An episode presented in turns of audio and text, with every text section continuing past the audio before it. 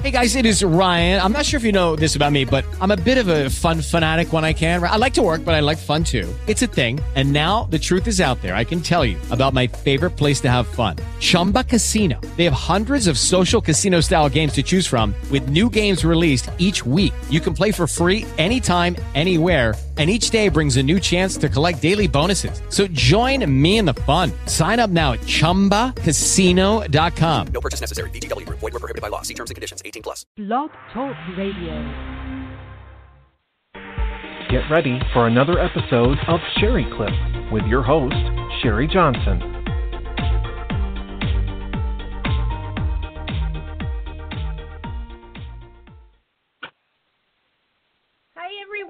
And welcome to Sherry Clip. Wow, just another exciting show I have on tonight, and something that people really need to tune into and listen to because this is going to be a topic we're all going to want to know about and hear about. But first of all, I just want to go into talking a quick little second about a gentleman I found online. His name is Kirk Sells, and he is AKA White Cheddar. He's a rapper who's walking from Chicago to Compton, California, to raise awareness for after school music education. And you can check them out, hashtag straight into Compton. You can go on Facebook. You can also check out Kirk Sells and what he's doing. Uh, that sells as an S E L L S. And it, it's just amazing. He's walking like 2,500 miles right now, and he's like, I think 21 days into his trip. Um, I'll get back to you with more information on my next show tomorrow or even tonight and at my nine o'clock, and we'll let you know exactly how many miles he has walked so far. And what's really great is he met Logan Mayberry on the way, and Logan is started walking with Kirk a couple days ago um, and this is just an amazing thing. We got two young guys out there walking 2,500 miles or so from Chicago, Illinois. That's right, Chicago, Illinois to Compton, California to raise awareness for after school music education. And like I said, Kirk's other name is White Cheddar. You can check him out on Facebook. Um, and you can also check him out on YouTube. I believe he has some YouTube videos of what he does musically with rapping, and it's really interesting. I checked out some of it. It's kind of some funny stuff. So check him out, and good luck to these guys. We wish them the best of luck. Now tonight on my show, we have been advertising Mark Heathco, and he is an author and really exciting guy. And I'd like to welcome him to the show tonight. Mark, are you with me? Yes, I am. Hello, everybody. Thank you so much for joining me. Now, Mark, you have an amazing story to tell about who you are and what you're all about. And I'll let you go into that right now. Okay. Well, I am an ex veteran that served on the demilitarized zone in South Korea back in the years of 1978 to 1991. Uh, a little known fact that a lot of folks here in the States never knew was going on there. We actually, I call them, I had 385 combat patrols. Everybody else said patrols, but we were loaded and geared out for combat. If we engaged the enemy, we were to engage back. Uh, and a lot of times it happened. Uh, but a lot of this got covered up by the military and the government because they had their own secret war going on up there. And uh, nobody ever heard about it. We didn't have CNN embedded with us, and we didn't have you know the cell phone deal and all that kind of stuff with us. Everything was restricted there. Your your mail was even checked to make sure that nothing leaked. And uh, you know, I did my patrols up there, and I've had you know like out of those 385 uh, missions, I could say I probably had about 200 engagements. Was I've had some confirms that were with the North that were we brought back bodies, but all that's been covered up. And the reason I'm so hot on this subject is there's about 5.5 million DMZ vets that are, have served up there, and they're being denied their benefits at the VA, and uh, nobody because nobody wants to admit that this was going on. So they just tell them, you know, they turn them away and say, "Well, we we have no record of any of this, nowhere." In actuality, they don't uh, I worked at a brigade tactical operations center that got all the reports from there, and we burned them every 90 days. All the reports that came in, there was no evidence. We burned everything. So everything that went on there was really, really hush hush. Uh, you know, I went over there in '78. My brother-in-law taught me to go to Korea in '78, and uh, you know, I thought it was going to be a nice tour. In two weeks, I was in a firefight. Boy, was I was I rudely awakened. But I had nine missions up under the Z, uh, uh, and I rotated in of different infantry battalions in the South Korea, and uh, it was quite an experience. I mean, it was an eye opener. And when later in my life, when I got down here, and people started talking about this, and I tried to look it up on the internet. You can look it up for yourself. Uh, there's nothing out there about the DMZ. Maybe in the 60s, the late 60s, uh, there's a little bit. Okay, they call it the Second Korean War. That's where the uh, Kim Il Sung had joined with uh, the Vietnamese leader and said that he was going to go ahead and uh, attack, start attacking the Americans in the DMZ during the Tet offensive. But uh, a lot of what we'd done up there was hushed up, and we worked in a in an active minefield. In other words, we walked around in a live minefield. They weren't marked anywhere. You could step on a mine anywhere doing our patrols.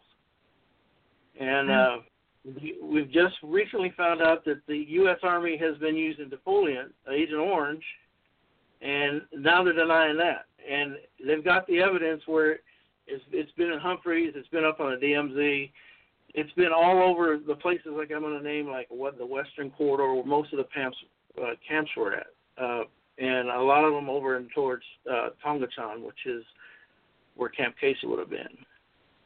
But they've got them as far. They've got the defoliant as far south as a storage facility that was buried in the ground. They just recently un- uncovered it at Camp Humphreys, which is way on the other side of Seoul, which is about. It might be hundred miles away from the DMZ. Jeez.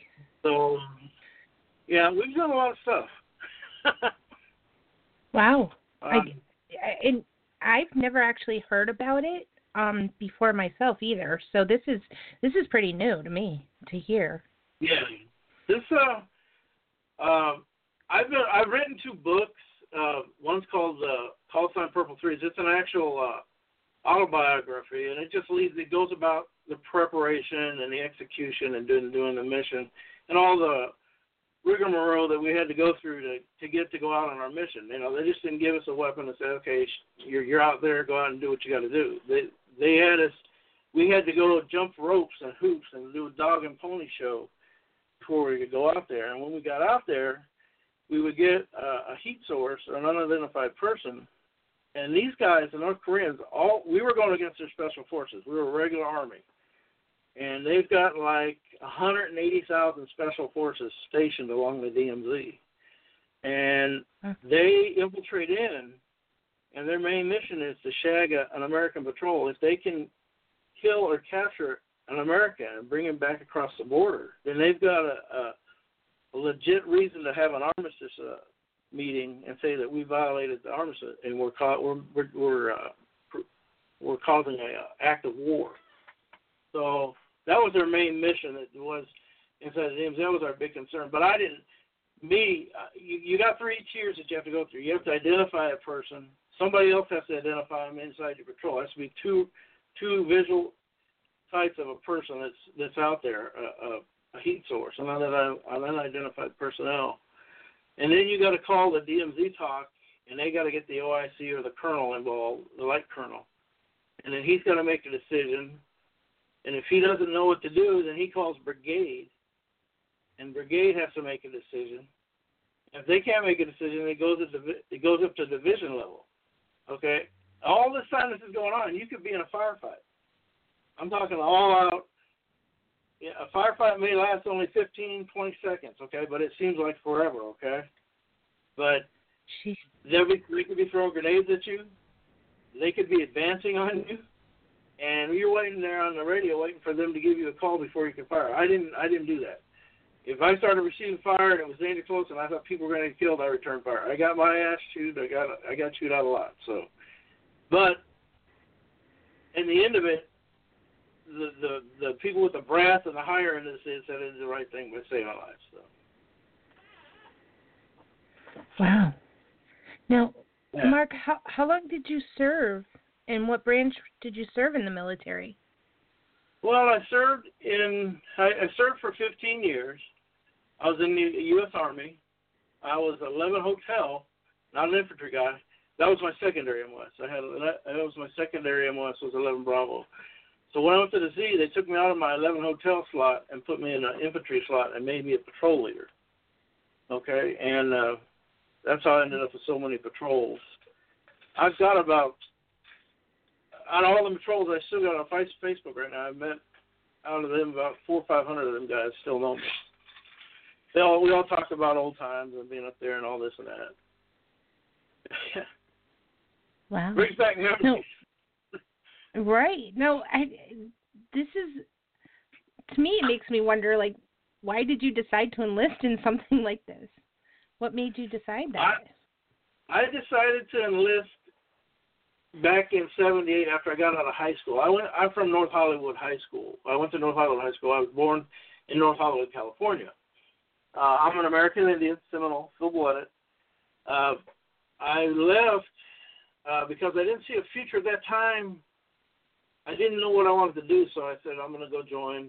I was going to join the Navy, but I didn't pass their eye test, so for the job I wanted. So I went over to the Army, and they took me in.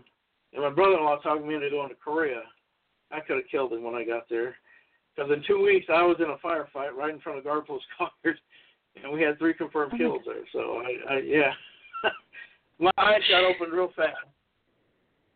oh yeah. And I didn't, I, I didn't finish. Uh, I went to Fort Drum in '91, and it was a training battalion, more or less. And they didn't want me to add any of my experiences or any of my technical tactical knowledge to what they were teaching their cohort people. They wanted to, to do it right out of the book. So I just didn't fit the mold. I didn't fit in. So I just said I'm going to hang it up and let the younger generation take it over. wow. Uh, it's, it's just amazing. And how long did, did did you get to stay in and finish out your service enlistment, or No, no, no. I, I hung it up. I, I took. I was there in the Clinton eras, and uh, he offered us a, a large amount of money to get out, and I didn't see a future with the way drum was set up. I was going to be there at least two years, and I just was tired of knocking heads. I, I mean, I had made. Uh, I had. I had made my own little SOP of how to train my guys, and it was different from theirs, and and they didn't like it. So we were all constantly bumping heads, and you know, I was on the low end of the stick with. I was, I was like trying to swim upstream with these guys. So I just got tired of it and said, "Nah, it's time to get out." So wow? Now with all these experiences, I can see why you wanted to move, to write a book. I mean, does, is your book close to what really happened? Call Sign Purple Three is the first book. I say again, Call Okay. Sign Purple Three. Uh, it that's how that book is an autobiography. I've got some memoirs here that I wrote while I was up there, and uh, that's as close and as real as it gets to what we did. As far as preparation at Warrior Base was, uh, we also called Warrior Base Tent City. Uh, we would get you'd stay there and you'd have a few days of studying to to learn all your you you couldn't carry anything written down inside the DMZ. You had to memorize everything. Okay, uh, everything, and it was a ton of information you had to memorize. And then you uh, you did your rehearsals, and then you went through inspections, and then you went out on patrol. It was like a three or four day uh, cycle that you went through. I'm going to say a three day cycle, but it could have been a four. I can't remember right now, but I, I wrote in the book. I think it said three or four four day cycle.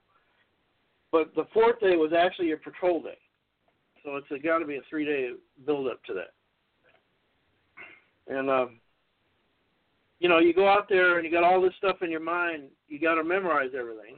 The only cheat sheets you had, and you come under lock and key, was uh, you had a brevity code list, which was just little secret code words that meant different stuff that you could call in on the radio, so you didn't have a lot of radio traffic killing time. And then you had your uh, radio frequencies and your light recognition codes and stuff like that. Yeah, it's uh, the first book's pretty accurate. Wow. I mean, it, so you, you didn't really have much training at all. It sounds like. No, To, no. What this was? This was. We did a 90 day build up before we went up on the DMZ mission, but it wasn't really. It was just basically movement techniques that you were doing. They didn't really gear you for uh, contact, moving to contact, uh, where you're actually going to meet the enemy. Okay, so when you're out there in the DMZ, you you got to think fast, think on your feet. You got to think fast. Okay, what you're going to do because you're in, in a matter of seconds it's going to be over, and you could have some casualties in your in your patrol. So. Mhm. Uh, yeah, it was an eye opener. You gotta either you did like me. When I first started off, I started off as an RTO, and then within about my second rotation up to the DMZ, they made me a patrol leader. So, yeah, it was pretty fast. Wow. Oh my goodness. Now, I had um, 12 people me. oh, okay. That that was going to be my next question. Is how many people were you actually responsible for? I twelve. We had 12, 12, 12 got a minimum of six, but no less than six, okay? Because the ROK Army, the South Korean Army, was on the left and right of us. Uh, they ran four man patrols, okay? And the North Koreans, when they come in, they run four man patrols, four three man, okay? Mhm. So if you guys running four man patrols, everybody's gonna be shooting at each other. So the U.S. Army came up with I with six to twelve. So, and I didn't want to go out there with with six with less firepower. I'd wanted I wanted to take as much firepower out there as I wanted as that I could have. So I took twelve. Wow. I'm I'm Yeah. afraid to ask how many men came back. I had uh, one casualty out of 385 patrols, and it was a, it was a peculiar story. Uh, one of the guys, one of my dear friend of mine from '78, he um, switched patrol, switched places in the patrol with me before we went out, and I said, okay, we'll do that. And we got right up on the military demarcation line, which is just a line. There's no fence or nothing there. It's just you can walk over into North Korea. Well, there was an ambush sitting there, maybe I don't know, three, four feet off the MDL, and they opened up, and he took a a bullet to the through the heart, blew his heart out of his, his back, and uh, Oh, he died in my arms. So, I'm sorry. but I got him out of it. I got him back to the world. I didn't leave. You know, that thing he said, don't you don't ever leave nobody behind. We brought him back, so that's that's a good deal, and we got out of that mess. Wow. That's the only one I had. Wow, that's amazing. I mean, seriously, Yeah. from that's great. And um, why is the book cover so hardcore looking? Uh, the I made the that that's an actual patrol. That's call sign Purple Blue. That's the actual patrol that I went out with. Those guys Huh? are all real people. They're out here in the world. I know some of them are on Facebook and we've talked. Uh, but I couldn't come up with a better idea. That was the first book, and I said, well, you know, it's an autobiography and it's about the patrol, so let's stick this picture. I got that's a patrol picture that I have here with me in my uh, photo albums, and I just gave to the uh, publisher and said, here, put this on the cover. So I didn't mean it to look so hardcore, but no, I I think it's a perfect cover actually for what you're talking about. That's kind of how it was when you were out there, by the sounds of yeah, it. yeah. We were once you went past, once you loaded onto the patrol trucks, and we left through uh, guard post one two eight, which is the south barrier fence. Once we went through there, um, you're basically your own entity. You have to support yourself. You got some fire support, some artillery that, or some uh, mortar rounds, big uh, four-inch mortars that can be fired in there. But it takes an act of God to get them fired in there. So basically, it's just you guys. You and it'd be me and my patrol. That's us. We got to survive. Uh, you know, if all that war was to break, one of my patrol members asked me. They said, "Sarmiento, what would you do if they blew by us right now? Would, would we fight? Would we fight with them?" I said, "No, it's too, too big. There's too many of them." I said, "We're just 12 people." I said, "We lay low and let them blow by us, and then work our way back to the friendly lines and see if we all make it back there, then we'll be good."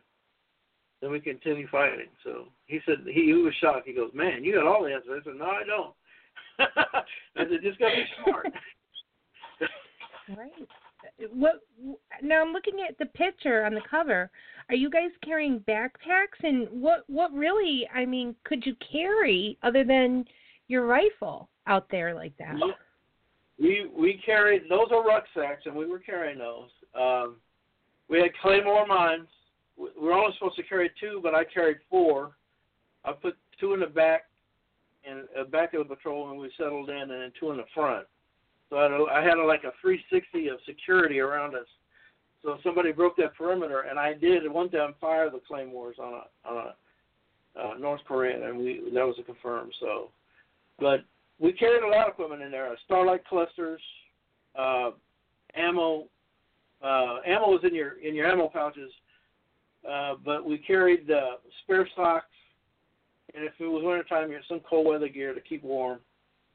Because it didn't stop, even when it was minus 40 up on the DMZ, you were out there patrolling, and you only could carry what you know. They had certain equipment that you could take out there with you to keep warm. And if it's raining, and you could only take your poncho with you or whatever. You you had to rough it out. And we got a medic with us, and he carried a rucksack and he carried his aid bag, and he had he had a combat. That's this is why it, what gets me about people not saying that there was combat. This medic had morphine. He had all everything that a combat medic would have had if a guy would have lost his leg or got shot in the chest. That he could give this guy morphine, and then we could call an aircraft in and get him evac out of there. Okay, so yeah, so I mean it was it was serious business. You know, a lot of these DMZ vets you talk to, they'll say they'll, they'll tell you the serious side of it, but they'll joke with you a little bit because you know they they went through it. They're used to it. I mean, they could probably put their boots on right now and go back out there and do it again. Okay, I got a lot of respect for the the vets that went up there. Well, now let's let's put yourself out there one more time. And how, how did the locals respond to the U.S. troops being there? Well, north of the river, north of Freedom Bridge, the uh, the locals there weren't many up north. Okay, you had Camp Greaves, which is a U.S. military installation, and then you had the JSA, which is a joint uh, UN uh, compound, and then you had Liberty Bell, which was another part of uh, Camp Greaves, and that was it. You didn't have very many civilians. Okay, you only had civilians up there that worked at Warrior Base or worked at Liberty Bell or Greaves, and they had to be cleared through MID to be to get a pass to go across the river because the threat of it, at that time it was 33 years, I guess, or yeah, something like that, 20, 33 years, I'm to say. And North Koreans had a long time to set up their, uh, if they wanted to, an espionage ring, they could have had set one up, and they would have had the people already in place. You see what I'm saying? So they're kind of, they should be real, they should have been real strict about who was going up north and who was not going up north, other than GIs. Hmm. Wow. Let me tell you, I one of my guys.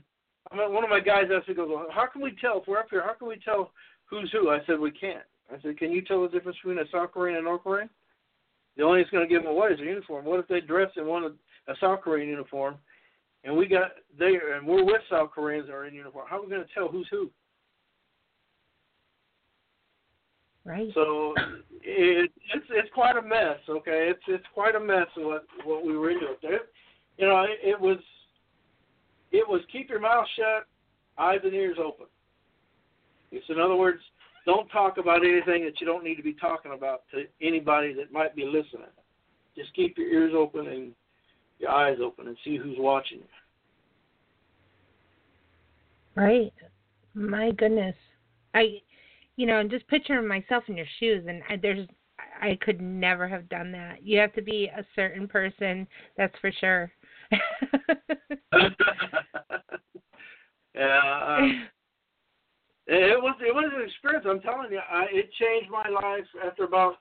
Yeah, I I was there from '78 to '91, and about '84, I was at First 38 Camp Hovey with an old sergeant major of mine, and uh, we went up to. He took me up to the DMZ, and he looked at me and he said, "Mark," he goes, "You've been doing this. You do a great job at what you do up here." He goes, "We." He goes, "I got all." He goes, "But you need to get off of here." He goes, "Your your your, eyes." He goes, "Your your actions." He goes, "You're just." You, in other words, what he's saying is, your time's coming. It's going to happen. It's probably going to happen up here. He goes, you're just you're too good at what you do. So, and I said, I said, what do you mean? He goes, well, I'm going to pull you off. He put me back in a brigade tactical operations center from '86 to '91. They controlled the DMZ. We got all the reports.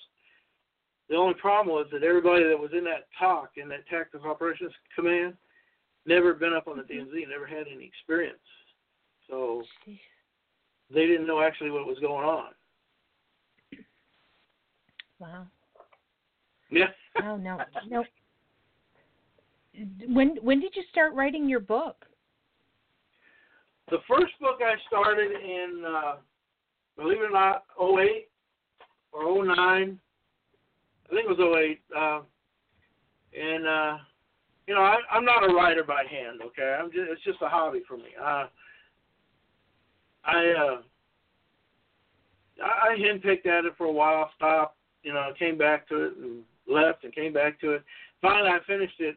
I didn't think it was that good, so uh, I I sent it to a publisher, and, and they said they'd publish it, and I got it out published, and then I started passing it around, and people kind of liked it, but it, the deal was, like you said, nobody knows about the DMZ, so they don't understand what this book's about. Right. Well, they definitely have to find out by getting your book. Now, where where where can they find your book? We have about three minutes left. I really want you to get this information out there. Everyone, grab a pen and paper. Write this down. Yeah, where you can find his. The uh, Call Sign Purple 3 and the other book, DEFCON 4, uh, Korea Land of the Morning Calm, those are available anywhere on the net, okay? The cheapest place to probably get them is at Amazon. The publisher for uh, Call Sign Purple 3 is iUniverse. And the other one is DEFCON 4 is Lulu.com.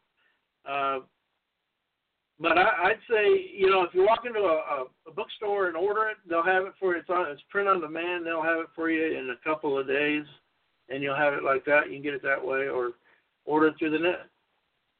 What I want to do is eventually with the DEFCON 4 book, because I packed it with a bunch of information and a bunch of action, I'd like to go and try if I could get somebody to get interested in making a movie into this.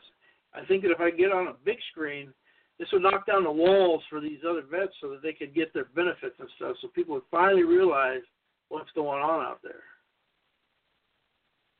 That's right. I I think it, it. I'll definitely send it out to some of my producer friends and see what they Great. think about yeah, it. Appreciate. Yeah, I appreciate And Mark, it. Yeah, I- because yeah. Yeah.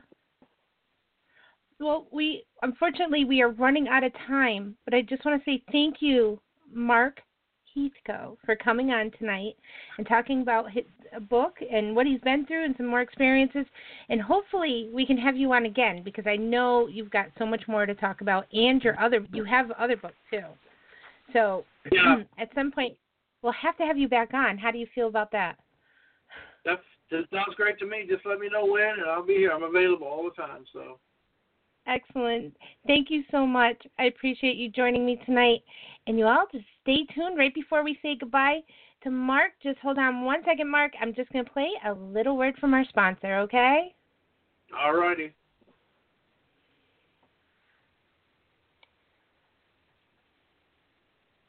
This episode is brought to you by iPrepGenius.com. iPrepGenius believes every child is capable of genius. We seek to help teachers select the exact apps geared towards Common Core learning standards that maximize a child's potential to learn. For more information, visit iPrepGenius.com.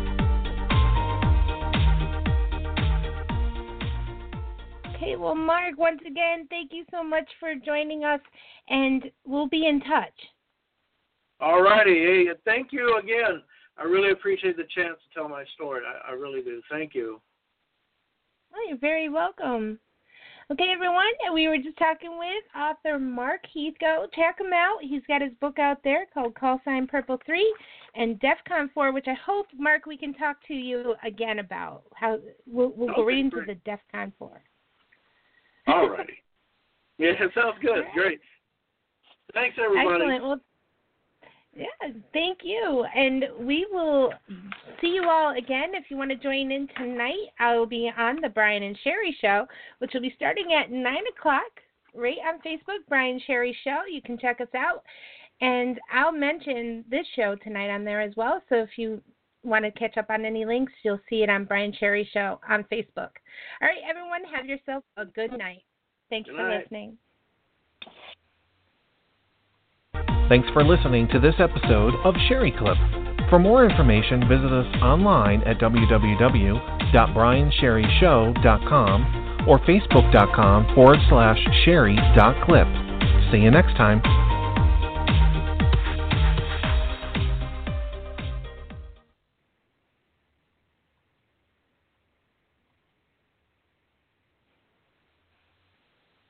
Step into the world of power, loyalty, and luck. I'm gonna make him an offer he can't refuse. With family, cannolis, and spins mean everything. now, you wanna get mixed up in the family business. Introducing The Godfather at ChumbaCasino.com. Test your luck in the shadowy world of The Godfather slot. Someday, I will call upon you to do a service for me. Play The Godfather now at ChumbaCasino.com. Welcome to the family. VGW Group. No purchase necessary. Void where prohibited by law. See terms and conditions. 18 plus. Waiting on a tax return? Hopefully, it ends up in your hands. Fraudulent tax returns due to identity theft increased by 30% in 2023. If you're in a bind this tax season, LifeLock can help.